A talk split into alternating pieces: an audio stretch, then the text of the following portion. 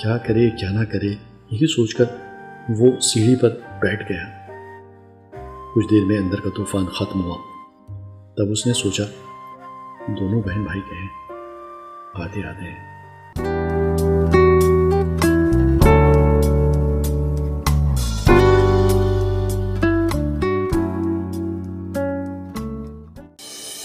ہائے، میں ہوں آپ کے ساتھ آپ کا دوست دوست آزم شاہ. گائز کہتے ہیں کہ حساس لوگ اس دنیا کے سب سے پیارے لوگ ہوتے ہیں. یہ وہ لوگ ہوتے ہیں جو دوسروں کے نازک احساسات کو بخوبی محسوس کرتے ہیں اور دوسروں کی دل آزاری سے بچنے کی کوشش کرتے ہیں. کیا یہ ہمیشہ ممکن ہے؟ کیا ہمیشہ ایسا ہی ہوتا ہے؟ یا کبھی کبھی انسان کے احساسات تبدیل بھی ہو جاتے ہیں؟ اس کی وجہ حالات ہوتے ہیں جو لوگ. آئیے اس جذبے کو سمجھنے اور محسوس کرنے کی کوشش کرتے ہیں. محترمہ چشمہ فاروقی کے لکھے اس خوبصورت افسانے میں، جس کا عنوان ہے جاہل.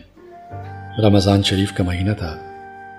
اللہ تعالیٰ نعمتیں اور برکتیں عطا کرتا ہے. اس ماہ میں خوشحال حضرات کی کیا روزے، ان کو تو پتہ ہوتا ہے. شام ہونے پر ان کے دسترخوان لوازمات سے لبریز ہوں گے. اصل میں روزے تو ان کے ہیں جن کو یہ نہیں معلوم کہ افطار کے وقت پانی کے علاوہ اور کیا میسر ہوگا. یہی حال کچھ ساجد اور ساجدہ کا بھی تھا. دونوں کے والدین کو گزرے ایک مدت ہو گئی تھی. صحیح طرح سے تو ان کو چہرے بھی یاد نہیں تھے.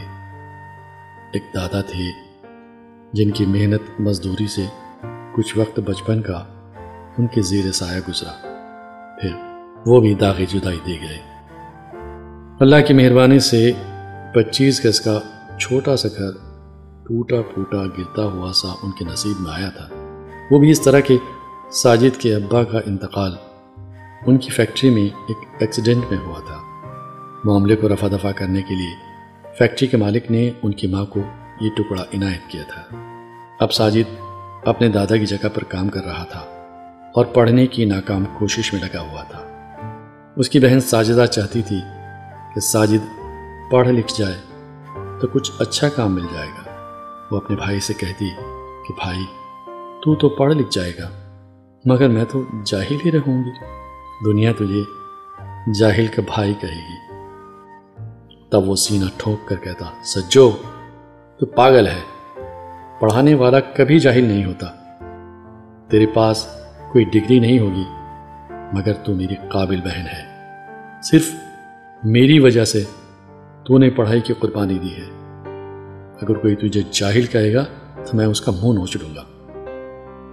ساجد کے اس طرح کہنے پر وہ خوش ہو جاتی اور اپنے بھائی پر وارے نیارے جاتی. رمضان میں شام کو وقت کا پتہ ہی نہیں چلتا. یہ سوچ کر وہ دو نمبر والی آنٹی کے گھر گئی کچھ برف مانگ لاؤں. ساجدہ نے دروازے کی بیل بجائی. ان کی بیٹی نے دروازہ کھولا. آنٹی بولی کون ہے؟ ممی ساجدہ آئی ہے. کچھ ضرورت ہوگی تبھی آئی ہے، ورنہ اس کے دیدار کہاں ہوتے ہیں. آنٹی السلام علیکم.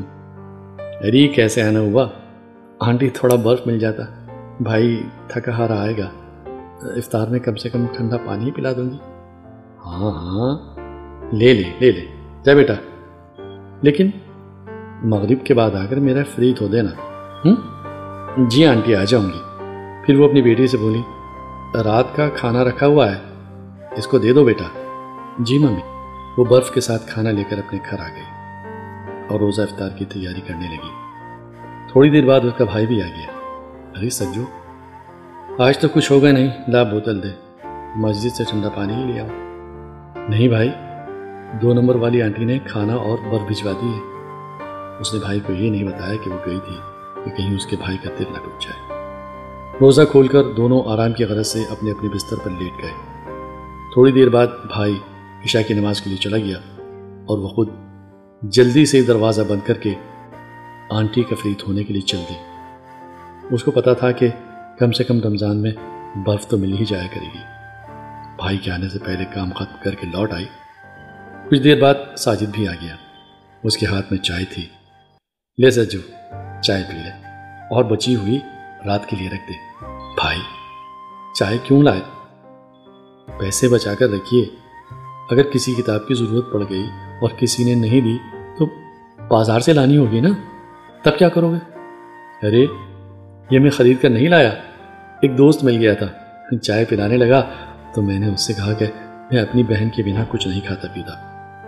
وہ بولا تیری بہن میری بہن، اس کے لیے بھی دلوا دوں گا۔ میں نے بہت منع کیا مگر وہ نہیں مانا اور پھر چلتے وقت یہ چائے تھما دی۔ شاید اسے ہماری پریشانی کا اندازہ ہے، اسی لیے تیرا نام لے کر زیادہ دے دی کہ رات کو بھی کام ہو جائے۔ ہاں بھائی، دنیا اچھے لوگوں سے خالی نہیں ہے، اللہ اس کی ہر ضرورت پوری کرے۔ چائے پی کر دونوں بھائی بہن سو گئے۔ بس اسی طرح گزر بسر ہوتا تھا۔ کبھی کبھی یہ بھی ہوتا کہ کھانا کم ہونے پر ساجدہ بھائی سے کہہ دیتی کہ مجھے بھوک لگی تھی اس لیے میں نے پہلے ہی کھا لیا، اب تم کھا لو۔ مگر بھائی کو بھی یہ بات معلوم تھی کہ وہ جھوٹ بول رہی ہے۔ ساجد دادا کی قسم دے کر دو چار نوالے اسے بھی کھلا ہی دیتا اور دو چار نوالے خود کھا کر چھوڑ دیتا اور کہتا کہ بہن بھوک نہیں ہے، رکھ دے، صبح ناشتے میں کھائیں گے۔ رمضان کا آخری عشرہ تھا۔ ساجد سوچ رہا تھا کہ پیسے ہوتے تو بہن کے لیے تھوڑا بہت سامان ہی لے آتا۔ ادھر سجو بھی اسی سوچ میں ڈوبی ہوئی تھی۔ صبح کو ساجد کام کے لیے نکلنے ہی والا تھا کہ دروازے پر ڈاک باپو آئے۔ ساجد نے سوچا ہمیں کون خط لکھنے والا بیٹھا ہے جو یہ آئے ہیں۔ پوسٹ مین بولا، ساجد میاں ڈاک خانے کا چکر لگا لینا، تمہارے نام کچھ پیسہ آیا ہے، آتے وقت اپنی کوئی آئی ڈی بھی لیتے آنا۔ ساجد بولا، ارے کاکا تمہیں کوئی غلط فہمی ہوئی ہوگی، ہمیں کون بھیجنے والا بیٹھا ہے، ایک دادا تھے وہ بھی اللہ کو پیارے ہو گئے، وہیں سے تو کچھ نہیں بھیج دیا۔ پھر دونوں ہنس پڑے۔ ارے ساجد میاں، اللہ کے یہاں دیر ہے اندھیر نہیں ہے، ہو سکتا ہے کہ اس نے تمہارے لیے کسی کو پیدا کر دیا ہو، تم آؤ تو صحیح، باقی وہیں پتہ کر لینا۔ ساجد نے سجو سے کہا کہ میں ڈاک خانے ہوتا ہوا کام پر چلا جاؤں گا، آج مالک سے کچھ پیسے ایڈوانس مانگ لوں گا، کم سے کم عید پر تو تیرے لیے ایک جوڑی کپڑے لا ہی دوں۔ نہیں بھائی مت مانگنا، تمہارے اور میرے پچھلے سال کے رکھے ہیں۔ جو آخری گھر میں رہنے والی آنٹی ہیں نا، عید پر اپنی ساس اور سسر کے نام سے انہوں نے ہمیں اللہ کے نام پر دیے تھے، ہم دونوں وہی پہن لیں گے۔ چل ٹھیک ہے، اب تو دروازہ بند کر لے، میں جا رہا ہوں۔ ساجد پوسٹ آفس پہنچ کر بڑے بابو کے پاس گیا، بولا، بڑے بابو سنا ہے میرے نام سے کہیں پیسہ آیا ہے، وہی پتہ کرنے آیا ہوں۔ اچھا اچھا وہی ہے ساجد، لا آئی ڈی دے۔ اس نے راشن کارڈ دکھایا، بابو نے کہا اس کی ایک کاپی کرا کر مجھے دے دے۔ بابو وہ تو کرا دوں گا مگر پتہ تو چلے کہ کس نے بھیجے ہیں، کون ہے وہ فرشتہ؟ کوئی قاضی ظریف ہیں، کینیڈا میں رہتے ہیں۔ او دادا کے منہ سے ان کا نام تو سنا ہے مگر ان کو ہماری یاد کیسے آ گئی؟ اب یہ سب مجھے نہیں معلوم، آئی ڈی کی کاپی جلدی کرا لا تاکہ تجھے تیری رقم دے دوں۔ ساجد کے فوٹوسٹیٹ جمع کرانے پر اس کے ہاتھ میں پانچ ہزار روپے کی رقم آئی تو وہ پسینے سے نہا گیا۔ ایک ساتھ اس نے اتنے پیسے خواب میں بھی نہیں دیکھے تھے۔ میسج پر لکھا تھا، ساجد اور ساجدہ کے لیے تائے کی طرف سے ایک تحفہ۔ کیا کرے کیا نہ کرے یہی سوچ کر وہ سیڑھی پر بیٹھ گیا۔ کچھ دیر میں اندر کا طوفان ختم ہوا، تب اس نے سوچا دونوں بہن بھائی کہیں آتے آتے ہیں۔ ساجد نے فیصلہ کیا کہ وہ اپنے پیسوں میں سے ساجدہ کے لیے کھڑی ضرور لے گا۔ بچپن سے ہی اسے ہاتھ کھڑی کا ارمان تھا اور اپنی بہن کے لیے شال بھی ضرور لے گا۔ ایک پھٹی پرانی شال سے وہ کام چلا رہی تھی۔ اپنے آدھے پیسوں کا وہ چاہے جو کرے، اس بار اس کی خواہش دم نہیں توڑے گی۔ ساجد نے اپنے تایا ظریف احمد کو خوب جی بھر کر دعائیں دیں۔ راستے سے گھڑی خرید کر اس نے شال کے لیے سوچا کہ ابھی تو ضرورت نہیں ہے، سردی آنے پر لے لوں گا۔ مگر پھر پیسوں کے بارے میں سوچنے لگا کہ پیسوں کے تو پر لگ جاتے ہیں، کہیں ختم ہو گئے تو۔ اسی سوچ نے شال بھی خریدوا دی۔ کپڑے اور سامان خرید کر جب گھر پہنچا اور دروازے پر دستک دی، دروازہ کھولنے پر ساجد کے نظر آتے ہی ساجدہ گھبرا گئی، مگر اس کے ہاتھ کے سامان پر نظر جاتے ہی بولی، یہ کس کا سامان ہے اور کیوں لائے ہو؟ تمہیں تو کام پر جانا تھا نا۔ ارے بیٹھ تو صحیح، دم تو لینے دے، تبھی تو بتاؤں گا۔ دونوں بہن بھائی پلنگ پر بیٹھ گئے۔ ساجد نے سب سے پہلے تو کھڑی نکال کر اس کے ہاتھ پر باندھی، وہ حیران سی کھڑی رہ گئی۔ بھائی ایسا مذاق مت کر، مجھے کسی کی چیز اپنے ہاتھ پر باندھنے کا کوئی شوق نہیں ہے۔ ارے بہنا، یہ کسی کی نہیں، تیری ہے، صرف تیری۔ پھر اس نے اس کو پورا قصہ سنایا۔ شال اپنے اوپر ڈال کر ساجدہ رو پڑی۔ پھر ساجد نے کہا، کپڑے، مٹھائی اور کھانے پینے کے سامان کے علاوہ ڈھائی ہزار روپے بچے ہیں، یہ سب تیرے ہیں، جو تیرا دل چاہے وہ کر، اور تایا ابو کو دعائیں دے۔ فون نمبر بھی آ گیا ہے، شام کو باہر چل کر فون کریں گے، میں ان سے خوب بات کروں گا اور تیری بھی کرواؤں گا۔ اس طرح ان کی عید بڑی خوبصورتی سے خوشیوں کے چھولوں میں گزر گئی۔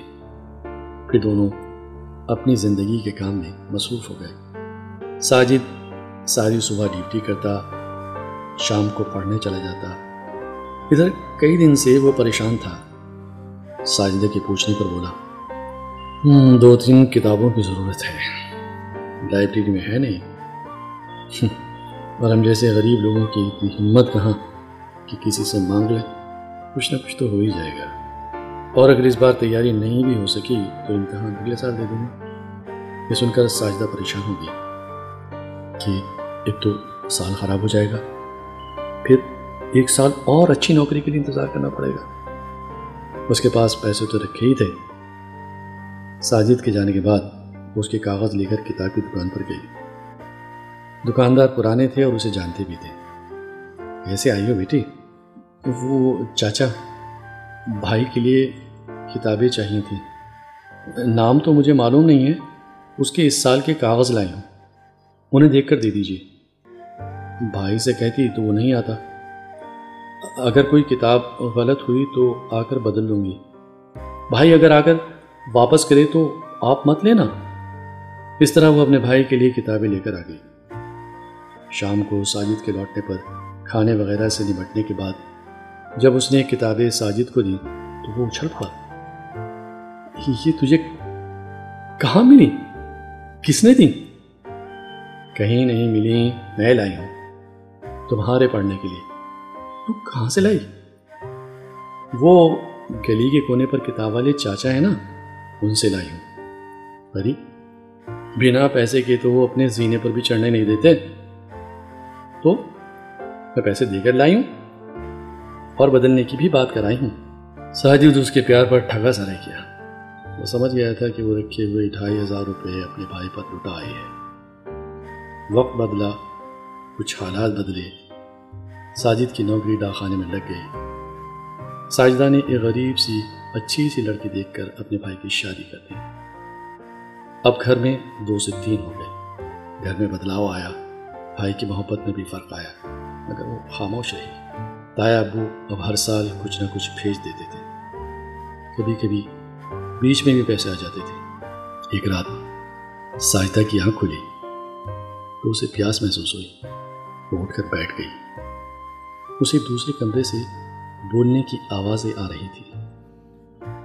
ساجد اور اس کی بیوی آپدہ باتوں میں مشغول تھے، بولنے کی آواز صاف آ رہی تھی۔ ساجد کہہ رہا تھا، تایا ابو نے اس بار پچیس ہزار روپے بھیجے ہیں اور کہا ہے کہ اب ساجدہ کی شادی کی تیاری کرو، تمہارا کام تو چل ہی رہا ہے۔ آپدہ بولی، تو تم ساجدہ کو سارے پیسے دے دو گے؟ ارے اس جاہل کو کون پیسے دے رہا ہے، خط لکھنا اسے آتا نہیں اور فون کرنے وہ میرے ساتھ جاتی ہے۔ جاہل لفظ اس کے کانوں میں ہتھوڑی کی طرح لگا۔ جاہل جاہل جاہل جاہل اور وہ اٹھنے کی بجائے گرتی ہی چلی گئی۔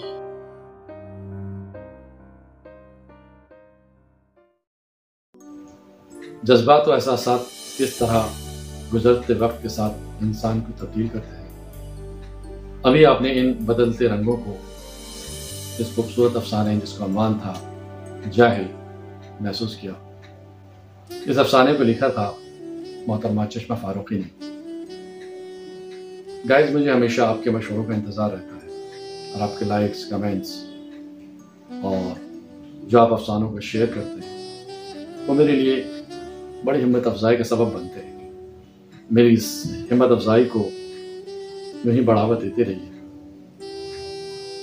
میری سپورٹ کو مزید تقویت دیتے رہیے، اپنے دوستوں کے ساتھ ان کو شیئر کر کے۔ ایک اور افسانے کے ساتھ، ایک اور کاوش کے ساتھ میں پھر حاضر ہوں گا۔ تب تک کے لیے اپنے دوست روز اعظم شاہ کو اجازت دیجیے۔